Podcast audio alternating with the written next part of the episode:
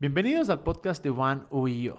Soy Camilo Velasco y en este proceso de repensar las cosas me di cuenta que dentro de One hubieron muchos temas que tal vez ignoramos o que tal vez no les dimos la importancia suficiente y creo que es hora de empezar a hablarlos. Obviamente no nos queremos quedar con la simple idea de hacer que la vida de los demás sea mejor, sino que queremos encontrar pasos concretos para lograrlo.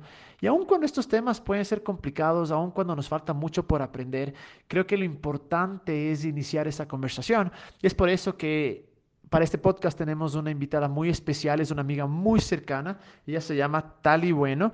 La Tali se dedica en verdad a buscar la igualdad de las personas y hemos visto de primera mano cómo con su vida hace que la vida de los demás, hace que la vida de los más vulnerables mejore. O sea, ¿y, por qué crees que te interesaste en estas cosas? A ver, creo que es algo que siempre he tenido interés, pero principalmente desde la universidad tipo cuando comencé a hacer mi, mi trabajo de, de, fin de carrera, teníamos que hacer un proyecto, una campaña de comunicación con un tema social. Y bueno, la típica, ¿no? Los niños, los adultos mayores, mil, mil temas ahí.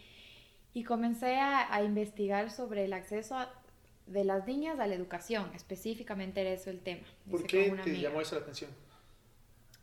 Un poco porque, o sea, cuando comencé a investigar vi que ahí había una problemática, o sea, que había una brecha en el acceso entre las niñas y los niños, solo por el hecho de ser niñas, a, la educación, o sea, a asistir a la escuela, al colegio, y obviamente eso te limita un montón de oportunidades y de posibilidades en tu vida. Entonces ahí es cuando me doy cuenta que hay como otra realidad ajena a la mía, que es lo que les comentaba alguna vez les decía que todo esto y este trabajo que yo he hecho y esta, digamos, esta manera de vivir que tengo nace un poco desde una situación de privilegio.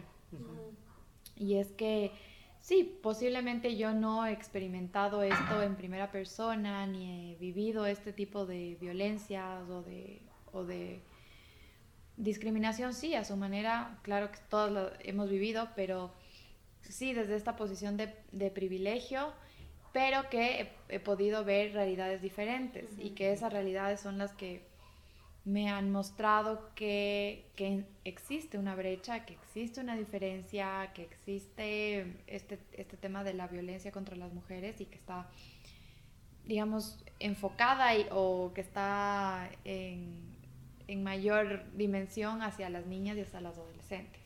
Así es como yo me topo con esta realidad. O sea, te pasa con la realidad y qué fue lo que te llamó más la atención? O sea, ¿hubo, algo que te dolió, te choqueó o algo específico tal vez? ¿O tal vez fue todo el, proceso de investigación que te, que te impactó? O sea, creo que fue darme cuenta que es algo estructural. O sea, no es que es algo de una persona que lo vive y tal vez lo vive por alguna circunstancia puntual, sino que es como la estructura, la sociedad en sí hace y permite y justifica este tipo de violencia o esta desigualdad entonces, eso era lo que me impactó a mí, o sea, que era, no es algo de una persona o de un grupo, sino que es gigante, es de, de la sociedad en general que solo vivimos y pasamos como haciendo los que no vemos esta realidad. Cuando hablas de desigualdad, ¿a qué te refieres? O sea, ¿qué desigualdades viste? O sea, la desigualdad en general, en, en este caso que estamos hablando, entre hombres y mujeres por el por un tema estructural, por un tema de estereotipos, o un tema de machismo, un tema de violencia, eh, que se genera y que genera este, esta brecha y esta desigualdad en el acceso a oportunidades, a derechos, a que puedas vivir una vida libre, sin violencia. O sea, era más... Parece, perdón, me parece tan importante esto que dijiste eh, sobre el privilegio, porque es algo que yo creo que, que no sé, muchas personas sentimos que como no lo hemos vivido, no nos podemos identificar y no podemos entender y tal vez como que nos quedamos más cómodos en el, en el no hacer nada. Y es algo que yo también he sentido, o sea, yo, gracias a Dios, en mi vida no he, no he pasado por, por violencia de género.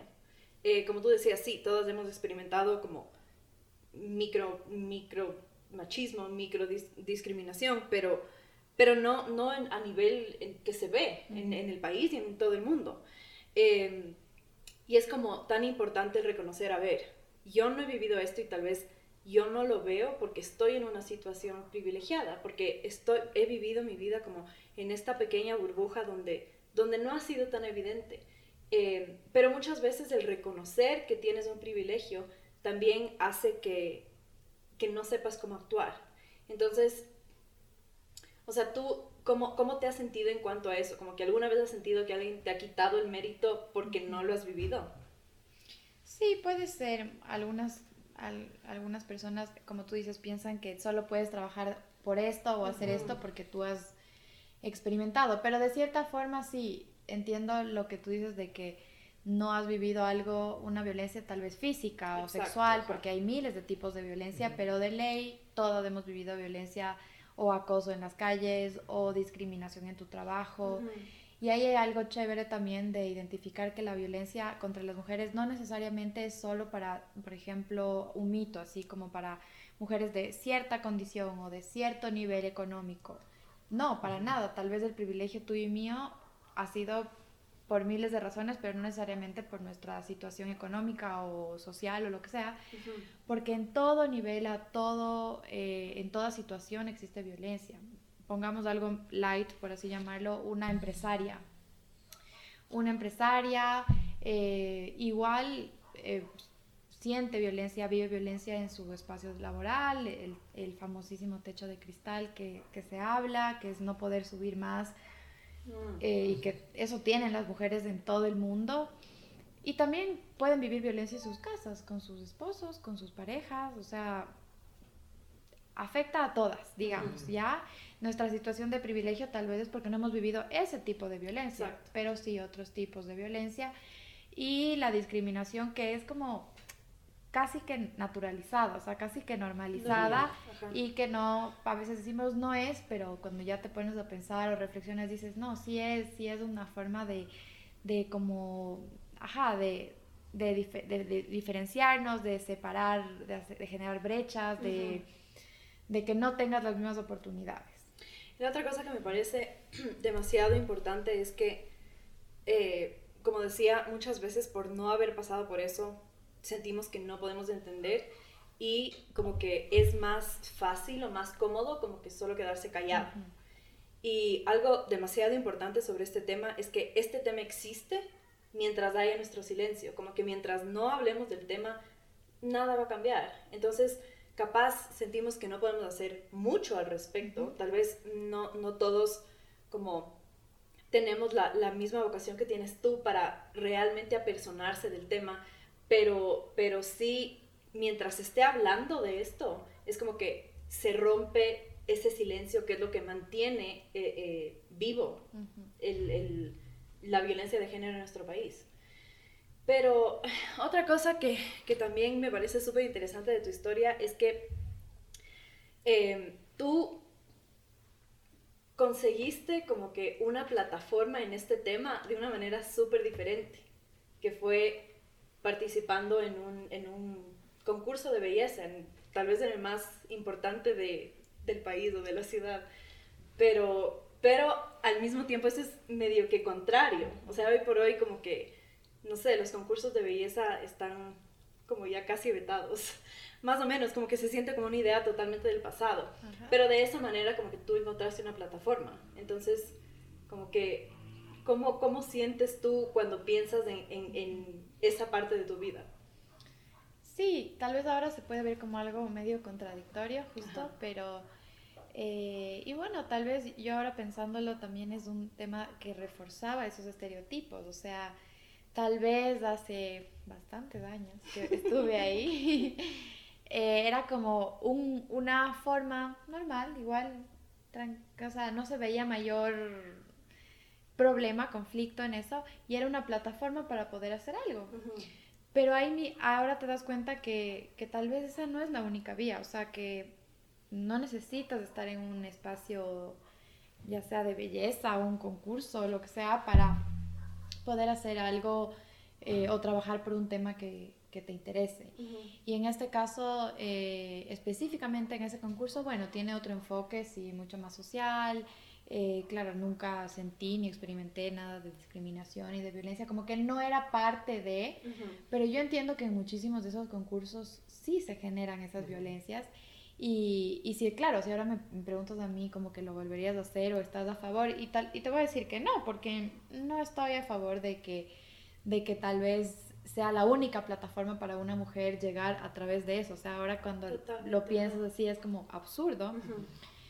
Tal vez para el momento no fue, pero justamente lo que tú dices, ahora nos ponemos a, a pensar en eso mucho más, reflexionamos mucho más, incluso ya se ve como que no es algo, o sea, literalmente casi que han desaparecido ese tema, esos, esos tipos de, de, concursos o, o, que ya no son bien vistos, porque, porque claro, no, no, no debería ser solo para las mujeres ese espacio como en torno a la belleza o cualquier claro, cosas muy femeninas para exaltar lo bondadosas que somos. O sea, no va por ahí, no va por ahí el tema, sino más bien que refuerza muchísimos estereotipos que tenemos construidos. Pero al mismo tiempo me parece tan increíble, y o sea, al conocerte y como ser amiga cercana tuya, me parece tan hermoso como ver el trayectorio y ver que tal vez, ajá, era un concurso que refuerza esos estereotipos, que, o sea, tiene totalmente un enfoque social y, o sea, han hecho cosas increíbles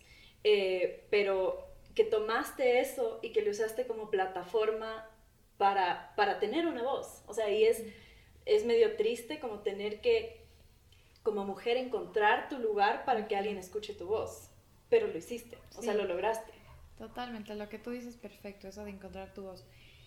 Claro, yo más bien cuando estuve ahí encontré como eh, un... O sea, estuve más eh, cercanía a ciertos temas, o sea, estuve como más en contacto con ciertos temas que... Y bueno, también tal vez siempre tuve esa sensibilidad, porque muchas personas tal vez también estuvieron ahí, pero no despertó más. En cambio, a mí como que me definió en que sí, lo que yo tenía que hacer siempre era algo relacionado con el desarrollo y es lo que, digamos, en lo que he trabajado y lo que he tenido experiencia todos los años, estos años ya más desde este otro enfoque, que era también lo que hablábamos de, de como de derechos, de garantía de derechos y no como de asistencialismo o de ay, ayudar porque pobrecitos, sino como un tema de reivindicación de derechos, o sea, como necesitamos que se cumplan nuestros derechos por igual eh, para todos. Y, y, en, esa, en esa línea, como he trabajado en el sector eh, público, eh, ya más en línea de una política pública, o sea, no de algo como, ok, voy a hacer esto así desalineado. Como algo temporal, sino algo como cambiar realmente el sistema. Sí, exacto. Y eso es lo que, lo que ya se logra, obviamente ya después de muchos años con experiencia, con estudios. Y eso es chévere, pero como tú dices, no es que necesitas hacer lo que yo hago para hacer un cambio. El, digamos que la idea de todo esto sería que desde nuestros espacios, desde nuestros día a día, desde nuestros trabajos, de nuestra familia, generemos un impacto en algo tan estructural como es este tema de la violencia y la discriminación hacia las mujeres. Eh, y a ver, yo quiero meterme acá porque obviamente estaba medio casado, solo escuchando, escuchando, porque a veces es tan difícil como hombre poder entender. Es decir, esta nunca ha sido mi realidad. Yo nunca he sentido una violencia, de debe haberla, pero hacia los hombres. Y, me acuerdo que muchas veces que escuchaba esto de violencia de género, uno lo que se viene a la, a la cabeza es, la violaron, la mataron y esa es la violencia de género.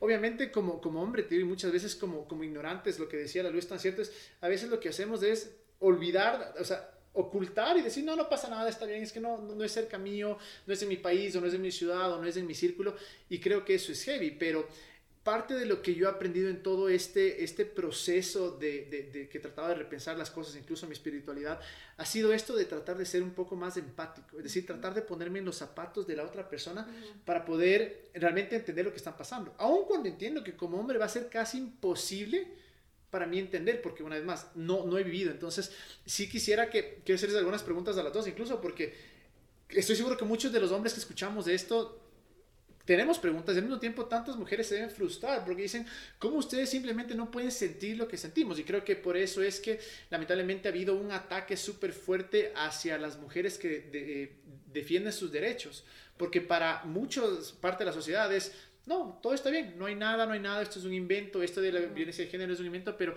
vamos primero a ver, y quiero preguntarles a ustedes específicamente, en su lugar de privilegio, como ya lo han hablado, porque es una realidad, ¿en qué punto ustedes pueden decir, aquí yo he sentido violencia de género? Porque una vez más, hay cosas que tal vez nosotros hombres hagamos que no tenemos ni idea.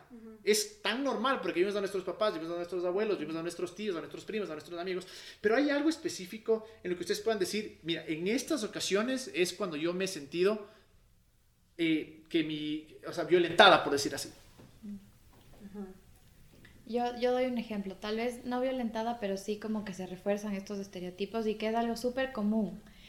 Por ejemplo, en las cargas del trabajo doméstico, así se llama más técnicamente, pero es como ah, la típica frase de, ah, él sí me ayuda en la casa, ¿ya? Y es como que no debería ser así, porque más bien es, es un tema de ser un, un ser humano funcional, funcional, saber lavar los platos, o sea, nosotras no nacemos sabiendo lavar los platos o con ese rol así en la cabeza como nos toca cuidar a los bebés, lavar los platos y además trabajar.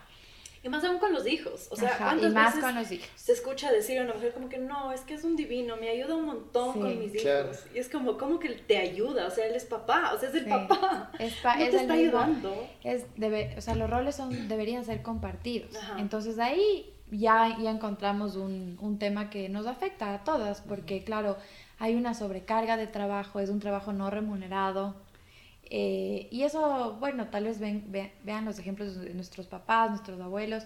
Siempre eran los hombres, o bueno, ahora también sucede que se pueden desarrollar mucho más sus trabajos, tener un mejor sueldo. Y tal vez eso muchas mujeres pueden decidir, decir, no, a mí me gusta y está súper bien, pero hay otras que tal vez esa, esa decisión no, no es lo que ellas querían y más bien ellas también hubieran querido desarrollarse, mucho más en sus trabajos, ganar mucho más, pero siempre esa carga del cuidado y del trabajo doméstico recae sobre la mujer. Ese sería como mi ejemplo. Eh, pero eso es tan heavy, ¿sabes por qué? Porque es tan común escuchar eso, de que es que él también ayuda en la casa, que yo hasta yo me siento orgulloso de ayudar en la casa, pero no es algo por lo cual debería estar orgulloso, o sea, es, es, parte de, que puedes hacer. Definitivamente, por eso como hombre es, creo que para nosotros es ponernos en, en el lugar de los otros, eh, de las otras, en verdad, en, su lugar y poder ver más allá, porque es tan común, creo, esto de el orgullo de que, qué bestia, o sea, hoy lavé los platos, hoy hice, aun cuando, tú sabes, yo ayudo bastante, pero no, ayudo, ah, yo bastante, porque eventualmente sí, uno, uno llega a pensar que, qué bestia, qué buen papá, le, cogía al, al baba o a la baba por tres horas, le dejé dormir a la mamá, eh, eh, yo cociné mientras estaba acá, e, esas cosas de chico creo que es, es tan difícil, pero, pero creo que es importante que primero, o sea, como hombres, tener una mente abierta y decir, hay un problema ahí, eh, porque es una tradición que viene por tanto tiempo y al mismo tiempo decir, o sea, tratar de darnos cuenta. O sea, desde ahora nunca más diré, ayuda en la casa, si no, o sea, hago mi parte. O, puedes decir, pero digamos que dentro, por lo ya consciente, ajá, consciente de que es tu responsabilidad. Es que claro, porque yo nunca, no me imagino diciendo, sí, mi esposa ayuda en la casa, o sea, porque, o sea, jamás, sí, la luz ayuda en la casa, me dirían, brother, o sea, obvio, pero no debería ser así.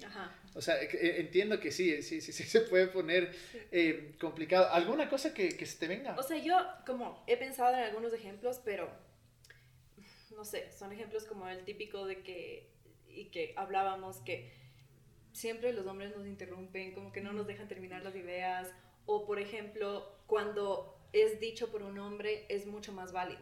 Y como que tal vez ustedes no se dan cuenta porque no les ha pasado, pero es súper evidente cuando un hombre no te cree y cuando otro hombre lo dice, entonces ahí sí es válido. Pero no es de eso de lo que quería hablar. Lo que a mí más terrible me pasa, pero, eh, me parece. Te tengo pensamientos sobre eso porque sí, eh, es bastante... No, lo que a mí más tenaz me parece... Fuerte y real. O sea, uno se da cuenta, pero bueno. Es... Eh, que sigue hasta el día de hoy siendo un insulto, como que qué nena.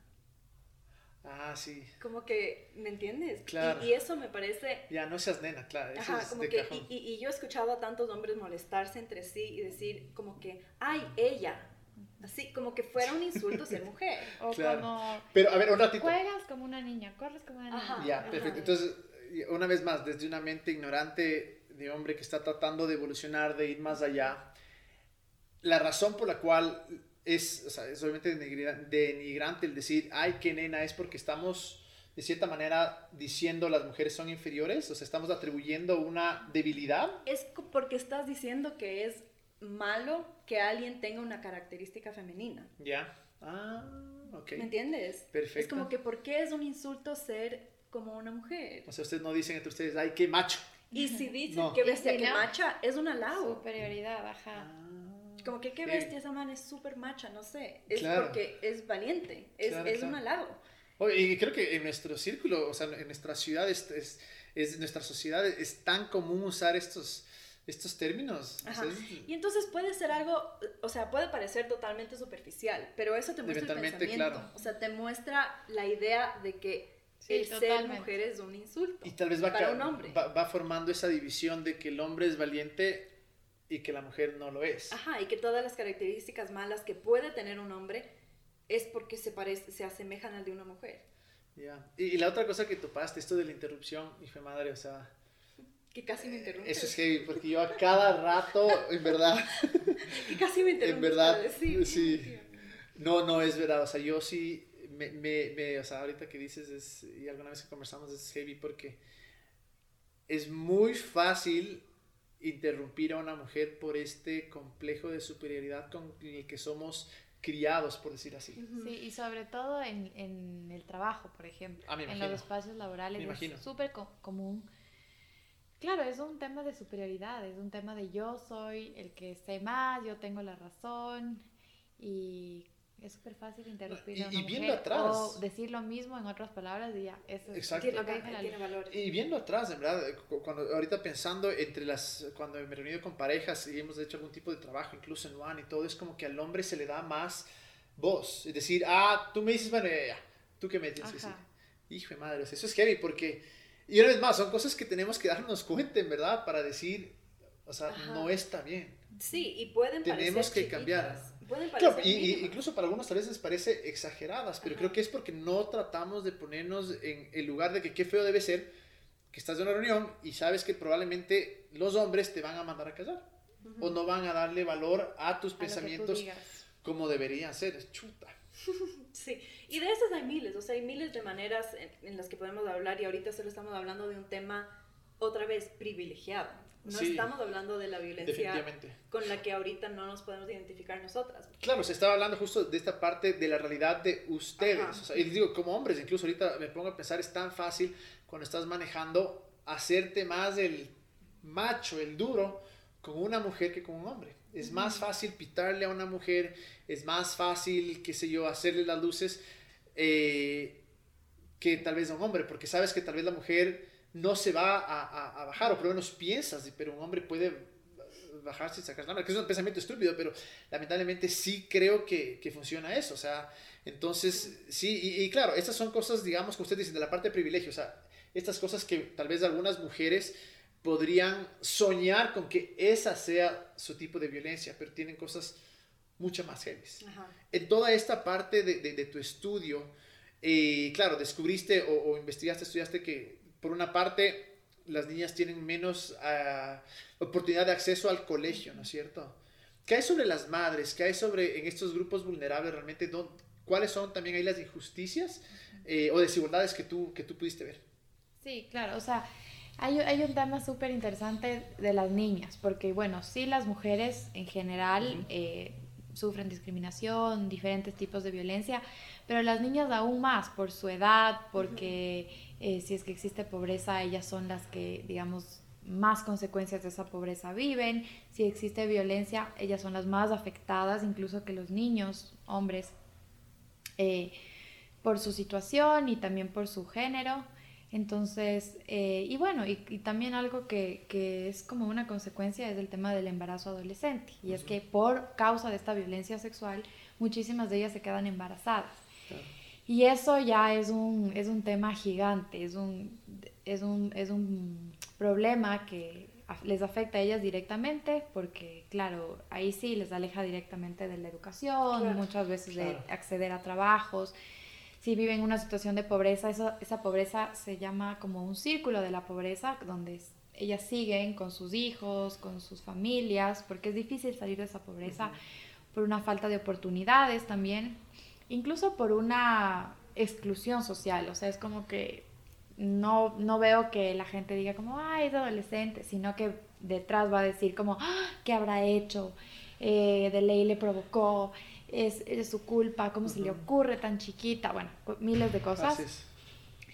Y, y, también un tema de, de, físicamente, a veces sus cuerpos no están listos, viven violencia por ahí, viven violencia en los mismos sistemas de salud, de educación, o sea, son como las múltiples violencias en una sola adolescente o niña embarazada. Entonces, esa es, digamos, yo identifico como una de, la de las poblaciones más vulnerables en este tema.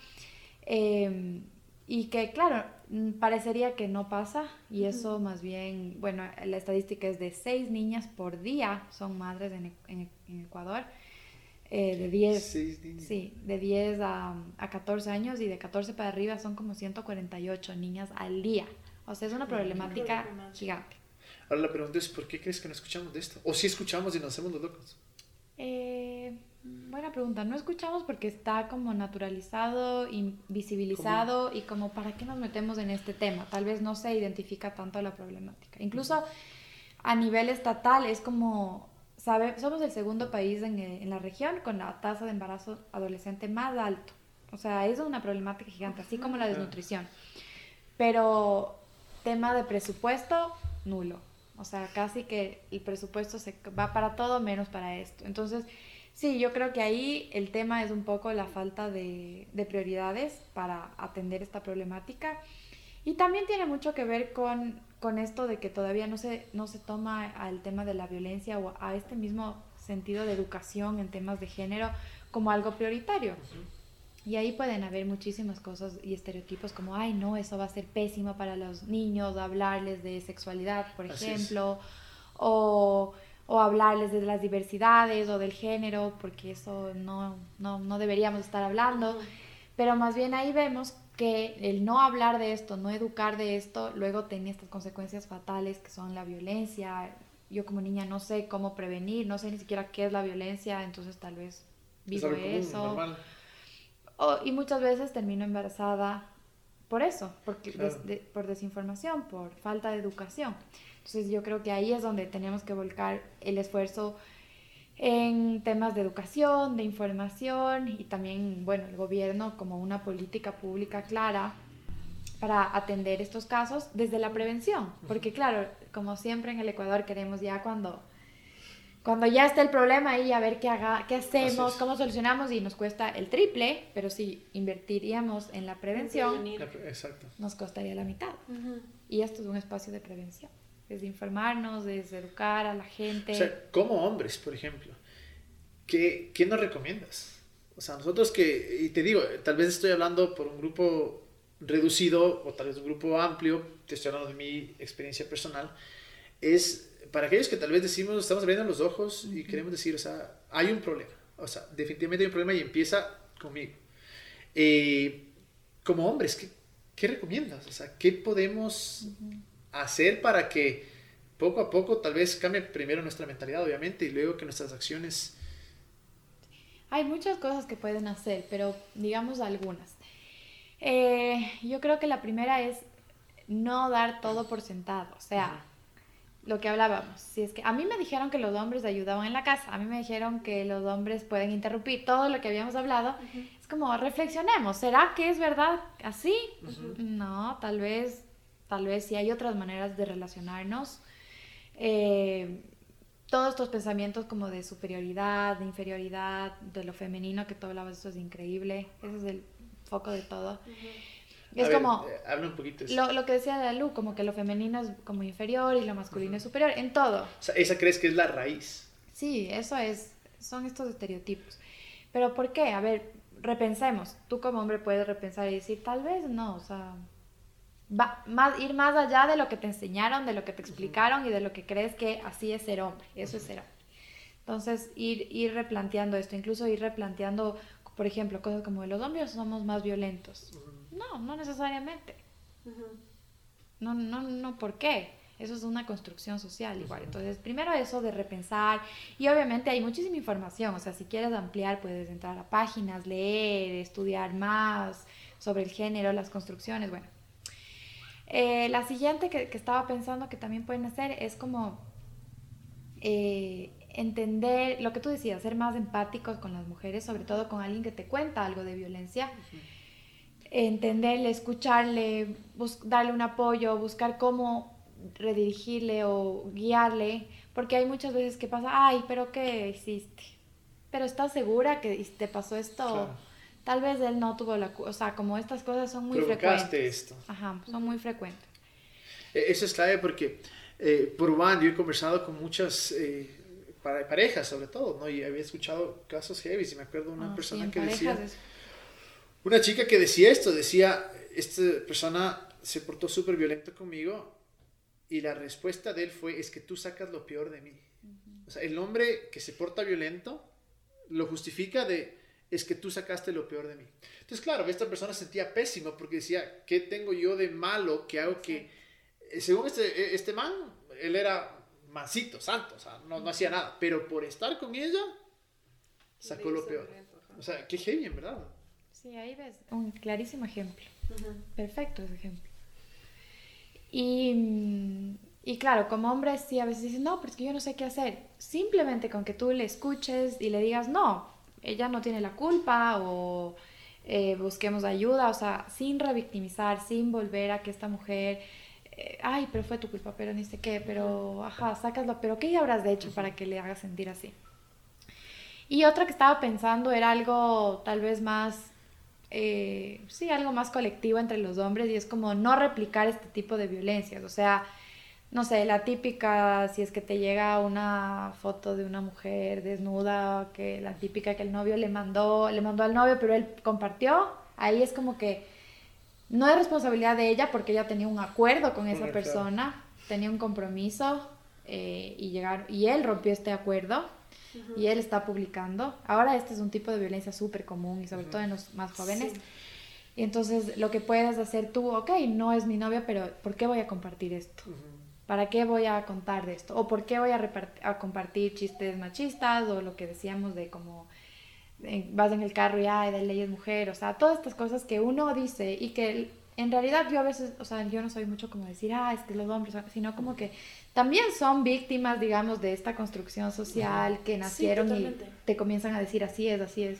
Entonces comenzar a repensar y decir, no voy a compartir esta foto, no voy a repetir este chiste, no voy a hacer esto en mi trabajo, o sea, pequeñas acciones de tu día a día, yo creo que cambiarían significativamente la situación. ¿Y por qué crees que a toda la sociedad, o sea, todos nosotros como sociedad, nos afecta la violencia de género? O sea, ¿por qué debería a todos importarnos? Más allá de, de, lo emocional, que o sea, que obviamente quita la dignidad de estas niñas y le quita los derechos, mucho más allá de solo eso, ¿por qué crees que es un tema tan importante para el país? O sea, no solo para los afectados o afectadas, sino en general. Eso es increíble. Cuando le ves ahí, yo también, a mí eso también me hizo pensar que era un tema gigante. Y es que cuando comienzas a, a, entender esta problemática, no es un problema privado, es un problema público. Ya, entonces ahí hay miles de factores de que, ajá, no le afecta solamente a la persona que vive violencia. Primero que le afecta a todo su entorno, entre eso si hay hijos, si hay papás, si hay comunidad, si hay vecinos, todo. Pero también te afecta incluso en tu empresa, en tu trabajo, te, te afecta a tu ciudad. Económicamente hablando, hay estudios que, que, que, dan un costo de la violencia en cuánto pierde la ciudad, cuánto pierde el país, por miles de factores, desde salud, emocional, de, de que estas mujeres dejan de trabajar, dejan de generar impuestos, dejan de ser productivas, o sea, hay millones de factores alrededor que te limitan eh, eh, y que te incluso te, te generan que, o sea, te hacen que no crezcas como país y como ciudad. Si tú ves nivel de violencia versus nivel de crecimiento de países tal vez más desarrollados, es proporcional. Es proporcional. Entonces nosotros seguimos hablando de esto como algo del día a día y también se ve en cómo crece la economía del país, en cómo nos desarrollamos como sociedad. O sea, es un problema gigante. Increíble. Sí, no, e, es que te digo, para mí es súper duro porque una vez más, vuelvo a esta parte de que a menos que, obviamente, eh, las mujeres están haciendo, y obviamente hay diferentes eh, grupos eh, que luchan por las mujeres, grupos feministas, cada uno, digamos, por su arista, por el lugar que, más le apasiona, pero, y, y, corrígeme, tal vez es, no, es un trabajo durísimo, pero tal vez el punto de quiebre recae en que los opresores se den cuenta o que los opresores reconozcan, porque obviamente y es increíble la lucha que han hecho por tantos años, pero ¿qué pasa si es que aquellas personas que son los causantes siguen ignorando o siguen diciendo, no, no es tan grave, son unas exageradas, son unas locas? ¿Me cachas? O sea, eh, digo, eso me llega a mí para decir, o sea, tenemos una y otra responsabilidad con hombres incluso para topar el tema cuando veamos estas cosas, ¿no? Que no es fácil. Pero ¿te parece tal vez que es un poco idealista pensar que podemos cambiar o crees que sí hay la posibilidad de, de, ver una sociedad mejor específicamente en este tema? Sí, o sea, yo creo que, que hay, que hay como hacer pasos en firme, o sea, pasos que en verdad se, se noten un cambio. O sea, como tú dices, no es un tema de las mujeres, porque si lo vemos así, nunca vamos a, lograr nada. Si nosotras nos reunimos todos los días a tratar de cambiar esto, pero la otra mitad no cambia, es casi, es imposible. Ahí sí yo veo imposible. el tema es que es una responsabilidad de todos.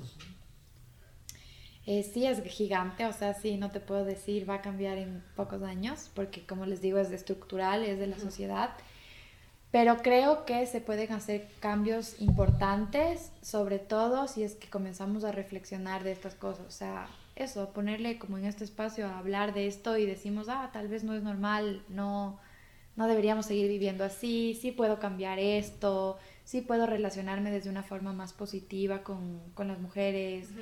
Eh, sí, en todas mis relaciones de pareja, pero también con mi mamá, con mi hermana, con mis hijas que cuánta responsabilidad tiene un papá con su hija.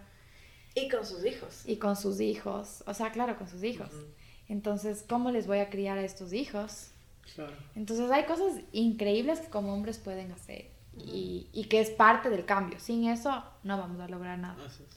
Y creo que ahí, o sea, ustedes son la ayuda perfecta, porque digo, o sea, para ti, mi amor, o sea, tu ayuda a mí personalmente es decirme, mira esta actitud, mira esto, o sea, y creo que tal vez eso me va a ayudar a concientizar un poquito más, pero eh, ¿Qué sucede, digamos? Eh, estos son problemas que tal vez están en nuestras manos, es decir, es mi responsabilidad por mi entorno, por lo que yo puedo hacer, tengo una responsabilidad ahora contigo, eh, obviamente contigo tal y con, con otras mujeres, pero sé que también hay algo mucho más profundo, que son justo estos grupos extremadamente vulnerables.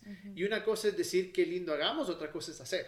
Y obviamente sé que tú estás haciendo esto con Aliada. Entonces cuéntanos un poquito qué es Aliada, qué es lo que hacen, incluso cómo podemos de cierta manera involucrarnos, apoyar, ayudar para, para que esto siga expandiéndose este, este mensaje, esta manera de pensar. Sí, Aliada es, una fundación, una organización sin fines de lucro y lo que hacemos... ¿Que le empezaste tú? Sí, comenzamos hace un año con la idea. Yo empecé con la idea, pero que ahora ya ha ido creciendo un poco más y eh, lo que buscamos es justamente lo que hablábamos un rato, prevención de la violencia claro, como para segregar un poco, es énfasis de niñas y adolescentes, pero también pensando que estos son las nuevas generaciones, entonces tal vez es mucho más difícil trabajar con adultos eh, o con adultos mayores para cambiar estos patrones de comportamiento.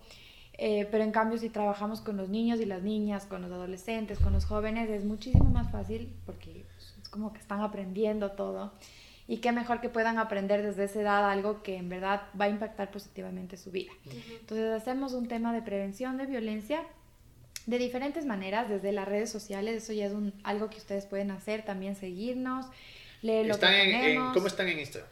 Instagram como aliada.es. Perfecto. Y en Facebook también. Ya, muy bien. Y en TikTok también. es que, claro, es el canal perfecto para, para los adolescentes. Y, pero también hacemos talleres, justamente donde trabajamos todo esto súper lúdico, no es un taller, una cátedra, sino como que jugamos, trabajamos y entendemos de, ah, cierto que yo puedo ser hombre y puedo ser más sensible, cierto que soy mujer y puedo ser súper valiente, o sea, cosas que ni siquiera ahora nos pone, para nosotros es difícil ponernos a pensar eso, pero para una niña tú le dices, ¿eres valiente? Sí, de una, soy súper valiente. Y que eso es chéverísimo, como las niñas cuando son chiquitas, sí, son valientes, corren rapidísimo, son lo máximo, pero mientras más crecen, es como, no, ya no soy tan valiente, pero ¿por qué? Alguien solo te va diciendo que ya no eres tan valiente. y lo mismo a los hombres. eso, claro. claro. no, pero estás con vestido, no sales de ahí. Es como, sí, quería saltar. Sí, La otra cosa que quisiera que nos cuentes es esta, esta campaña en la que tú estuviste involucrada. Cuéntanos cómo se llamaba. Bájale a la cosa. Bájale a la cosa. Eso era chévere. Ahí hicimos como un poco de todo lo que hablamos ahora. Era una campaña con el municipio, cuando yo trabajaba ahí y, y, era como una de las principales problemáticas era la violencia en el transporte público, que es algo que igual de ley tú y yo hemos vivido, y es de las calles, caminas y de ley te gritan, te chiflan o como se te silban, ya, te silban, y todo esto. Eh, y, y, ya, viéndolo algo así como, ay, aquí incómodo, y bueno, sigo con mi vida, pero no era así nomás, porque nos encontrábamos con casos de niñas y jóvenes y mujeres que se tenían que subir al transporte público y les pasaba de eso para arriba y que eso ya les hacía que dejen de ir al trabajo, que dejen de ir a los estudios, que tengan temas psicológicos, emocionales. Entonces hicimos una campaña que era, bueno, en una política pública más estructurada, entonces todo un funcionamiento para a través de un mensaje de texto, las mujeres mandaban el mensaje eh, y se activaba un protocolo de, atención especializado donde te acompañaban, te explicaban tus derechos, qué puedes hacer, puedes denunciar o incluso se le cogía muchas veces al agresor para que no vuelva a hacer eso y muchas veces sí tipifica en el Código Integral Penal el tema de abuso, algunas acciones y, y, y sí, sí existieron algunos casos de detenidos fue súper interesante, incluso fue como reconocido a nivel internacional porque era como el uso de la tecnología para solventar esta problemática eh, social. ¿Cómo era la alarma? Ah, sí, había una alarma que mandabas el mensaje y en, dentro del bus sonaba algo como acaba de pasar un acoso, por favor tenga eh, respeto a quienes están a su alrededor, no me acuerdo exacto el audio. Y era chévere porque hablábamos de la sanción social. Y era lo que hemos hablado hoy. Que no solamente esta pobre persona que mandó el mensaje que tiene miedo, que tiene vergüenza y que todo cae sobre ella, sino que la misma sociedad escuche esto y diga, ay, qué vergüenza esto. Ser el agresor. O sea, ajá, qué, qué, horror, esto no es normal, cosa que se veía súper normal antes.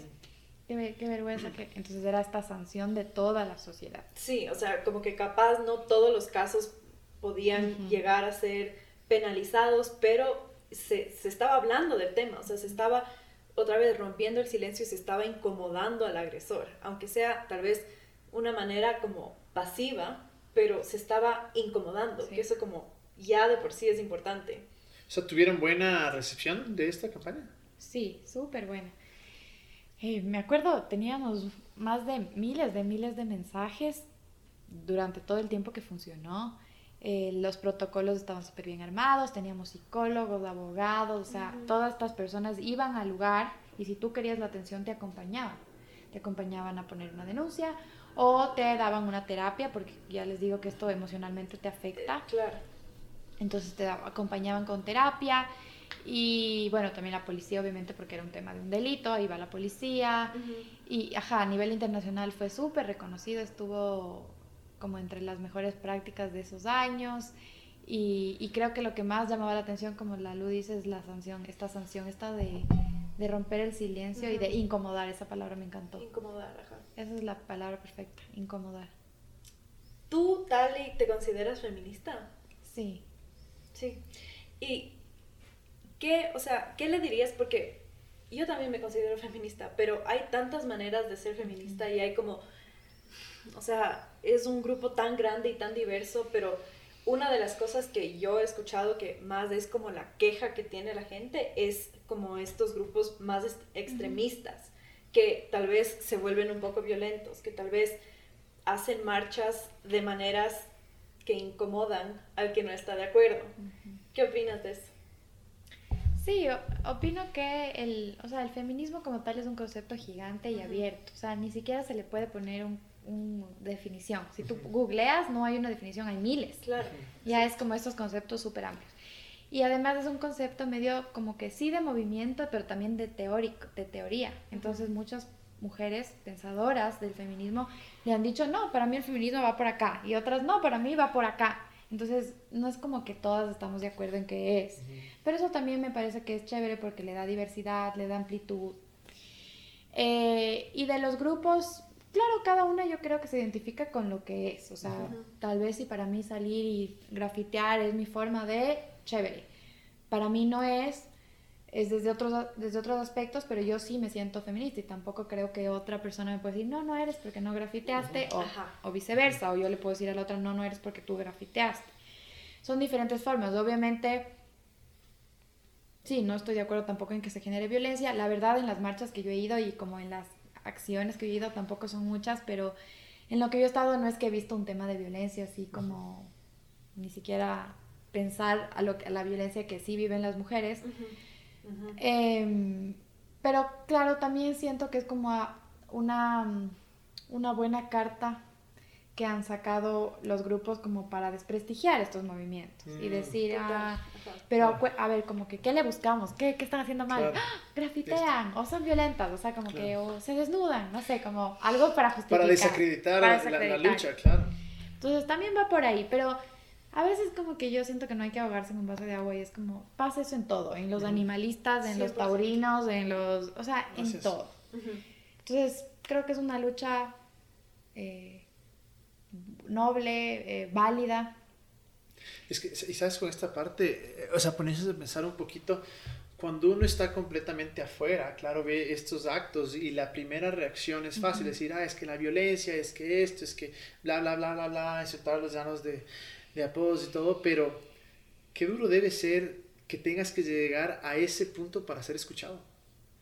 O sea, debe ser extremadamente frustrante que hablas, pides, luchas, igual no pasa nada. Y que tengas que llegar a ese punto de desesperación, decir, o sea, ya por Dios, escuchen, ¿no? O sea, me parece, no debe ser fácil. Incluso en las marchas políticas pasa Así es, exactamente. Nosotros somos un, un, buen país de, lleno de burlas y marchas, sabemos que hay días que se les va la mano. O sea, hay días que ya se pega el policía con el otro, el mismo que está reclamando sus derechos. Y sí, o sea, no estoy justificando estas violencias, pero lo que tú dices, ya llegas a un punto en el que es como, a ver, necesito que me escuchen, necesito que vean lo que estoy viviendo, necesito estar, que vean esta realidad.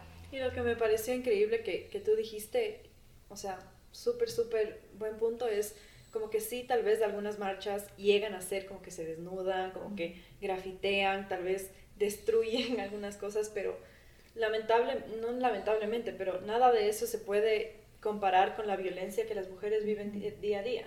Es como que no justifico la violencia, sí, no justifico, pero también como que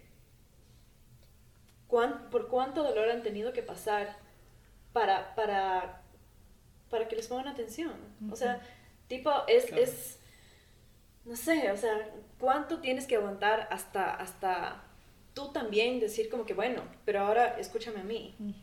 Y, mm, no sé, me parece de nada, porque en verdad, si es que ya te pones a ver, tal vez nosotros no conocemos a, mujeres que, no sé, les han matado, pero, pero ¿qué hay de estos familiares de, de, chicas que les han matado o que, o que les han violado? Como que obviamente están bravos, obviamente están indignados, o sea, ¿cómo no?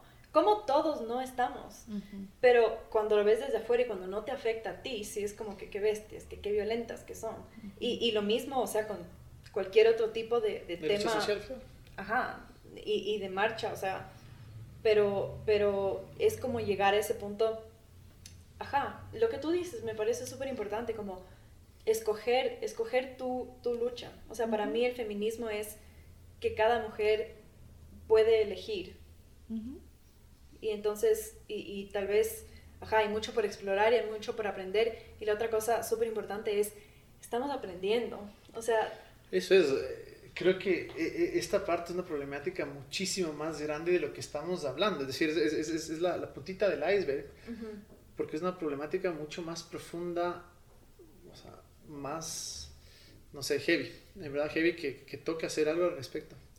Y lo duro, perdón, te interrumpí, justo hice lo que tenía, no tenía que hacer y lo hice. Pero eso, Perdóname, pero eso es porque tú eres hablador, ¿no? O sea, te ah, gusta hablar. ¿Eso me dices? No, te gusta hablar. Ah, Eso también. eres hablador. Tampoco vamos a caer en, en, eso. en que a ti te gusta hablar. A ti te gusta hablar.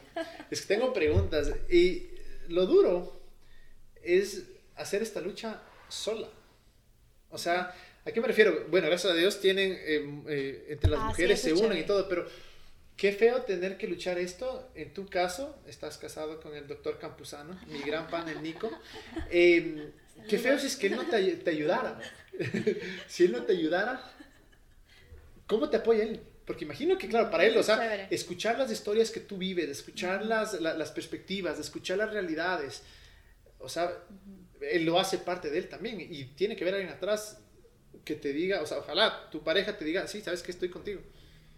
Sí, yo creo que cuando tú decides tener una pareja, eh, tiene que estar a, acoplarse a, ti, a, a, lo que a tus pensamientos y todo. Es difícil porque claro, ha sido un proceso de mucho tiempo de conversar de estos temas. Yo creo que él sí ahora reflexiona muchísimo, no da todo como ya esto es porque es así, no, sino lo piensa, lo medita eh, desaprende, esa es la palabra aquí. en, esa, en, los hombres un poco desaprender y en las mujeres también desaprender. Y, y, sí, es un, es un apoyo fuerte porque a la final, como tú dices, yo a veces le cuento los casos, lo que está pasando, las historias, entonces él tal vez como que tiene más de primera mano la situación. Es más fácil para él relacionarse con el tema porque dice, ay, mira lo que, esta historia es real, pasa. Entonces para él él se puede conectar más con estos temas. Pero claro, no es la realidad de todos los hombres y no tiene que, por qué serla, pero sí puedes eh, comenzar a, a, buscar esto que habíamos hablado antes de qué hacer desde mi punto, desde mi posición. Ahora, dos preguntas para terminar, Tati. La primera, eh, ¿te consideras una persona espiritual, una persona creyente? Para ti, ¿quién es esta persona? Para ti, ¿quién es Dios, por decir así? Sí, yo siempre he sido creyente, eh, creo en Dios, tal vez no mucho en la iglesia como institución, pero tengo una muy buena conexión con Dios gracias a, a mi mamá, creo. Ella siempre me, me llevó por ahí y, y, creo que es algo importante en mi vida también porque eh, esa, esa, parte espiritual eh, sí me ayuda a a, llevar esta parte más tangible y dura y triste, que es lo que un poco lo que he encaminado mi trabajo ahora más. Eh, y como que me puede dar este balance. Y también por este mismo hecho de creer en Dios y creer en una justicia, que era un, poco lo que yo me llevo de Él, es esta parte de, de, de, trabajar por algo justo, porque todos se nos respeten nuestros derechos, porque todos somos iguales, o sea, va, va bien encaminado, va bien, digamos, va en, en línea de, de, lo espiritual. Que justo era mi segunda pregunta, es cómo esa creencia que tú tienes te lleva a vivir el ahora, o sea, te lleva a hacerlo práctico para que tú puedas hacer algo por alguien más. Sí, bueno, lo mío es un poco más claro porque digamos que la, desde la fundación sí hacemos algo directo por alguien más, pero pero claro, en el día a día y, cuando, y si no existiera la fundación, creo que el, hacer algo por alguien más es este pensar en que somos iguales, en que debemos tener un mundo más justo, más equitativo, con igualdad de oportunidades para todos, en el que todos podemos elegir, como tú dices, o sea, que no por ser hombres tienes esto y esto, sino que podamos elegir libremente. Y eso nos lleva a un tema de, de realización, de felicidad, que creo que está bien en línea de, de lo espiritual o, o, de lo que pienso yo que Dios quiere para nosotros. Y, y, la razón por la cual te hago esa pregunta es porque, claro, hay una pésima concepción de que aquellas personas que no son espirituales no tienen esta conciencia de justicia o no quieren un mundo mejor. Pero para que creo que es una pésima percepción. Conozco muchas personas que son espirituales, digamos, de esa manera, no, no, no son creyentes así como más o menos en, en un Dios como lo creemos nosotros. Eh, sin embargo, para aquellos que sí tenemos esta experiencia o que parte de nuestra vida es importante esto, creo que es, e, es, clave el, como decía, el, el, decir, a ver, estoy acá por un corto tiempo y tengo que hacer algo por algo. Y creo para mí en verdad ha sido este de repensar las cosas y decir, no puedo esperar a que me muera o algo más allá, sino que tengo en mis manos hoy por hoy y cómo abro mis oídos, en verdad, para aquellas personas que no se sienten escuchadas, para aquellas personas que se sienten eh, opacadas, que se han sentido violentadas. Entonces, sí creo que para, y que bueno, esta parte que dices que esa creencia te lleva a hacer algo porque creo que para mí es lo que está produciendo esto, que mi creencia me lleve en realidad a no solo hablar, sino a hacer algo. Y, y por eso también como que es tan e, es un honor tan grande tenerte aquí, Tali. Gracias en verdad por, por, venir y por compartirnos tu historia y abrirte y, contar tantas cosas. Pero es como una de las maneras en las que nosotros estamos pensando cómo, cómo hacemos de este mundo un mejor lugar, en serio. O sea, y, y cuáles son esas personas que no están siendo escuchadas y cuáles son esas víctimas de la desigualdad y, y cómo podemos involucrarnos. Entonces, lo que hemos querido hacer es como abrir nuestra mente, abrir nuestra perspectiva y, nuestros oídos a, escuchar otro, otro tipo de voces y, de esa manera explorar y ver de verdad, de verdad, cómo podemos hacer que la vida de los demás sea mejor. Así es, así es que gracias, Tali, ¿verdad? Gracias por enseñarnos y ahora a poner en práctica. Sí, a poner en práctica y me encanta igual conversar con ustedes. Gracias por invitarme. Porque lo chévere, y yo creo que ustedes tienen en sus manos algo súper potente, que es este espacio y es tanta llegada a esta llegada a tanta gente, que a, la final también se vuelve como una guía. Son una guía en muchísimos aspectos. Y esa guía tal vez espiritual, no espiritual, como quieran, esta guía tiene que estar como con los ojos abiertos a estas realidades a entender que hay que dar apertura a tal vez este, estos grupos más vulnerables. ustedes tienen en, sus manos muchísimo poder y es chévere lo que están haciendo y, y, que también puedan abrir a más voces, más diversidad. Así que, como siempre, les felicito. Gracias. Y, considera a Juan un aliado de aliada. Muy bien.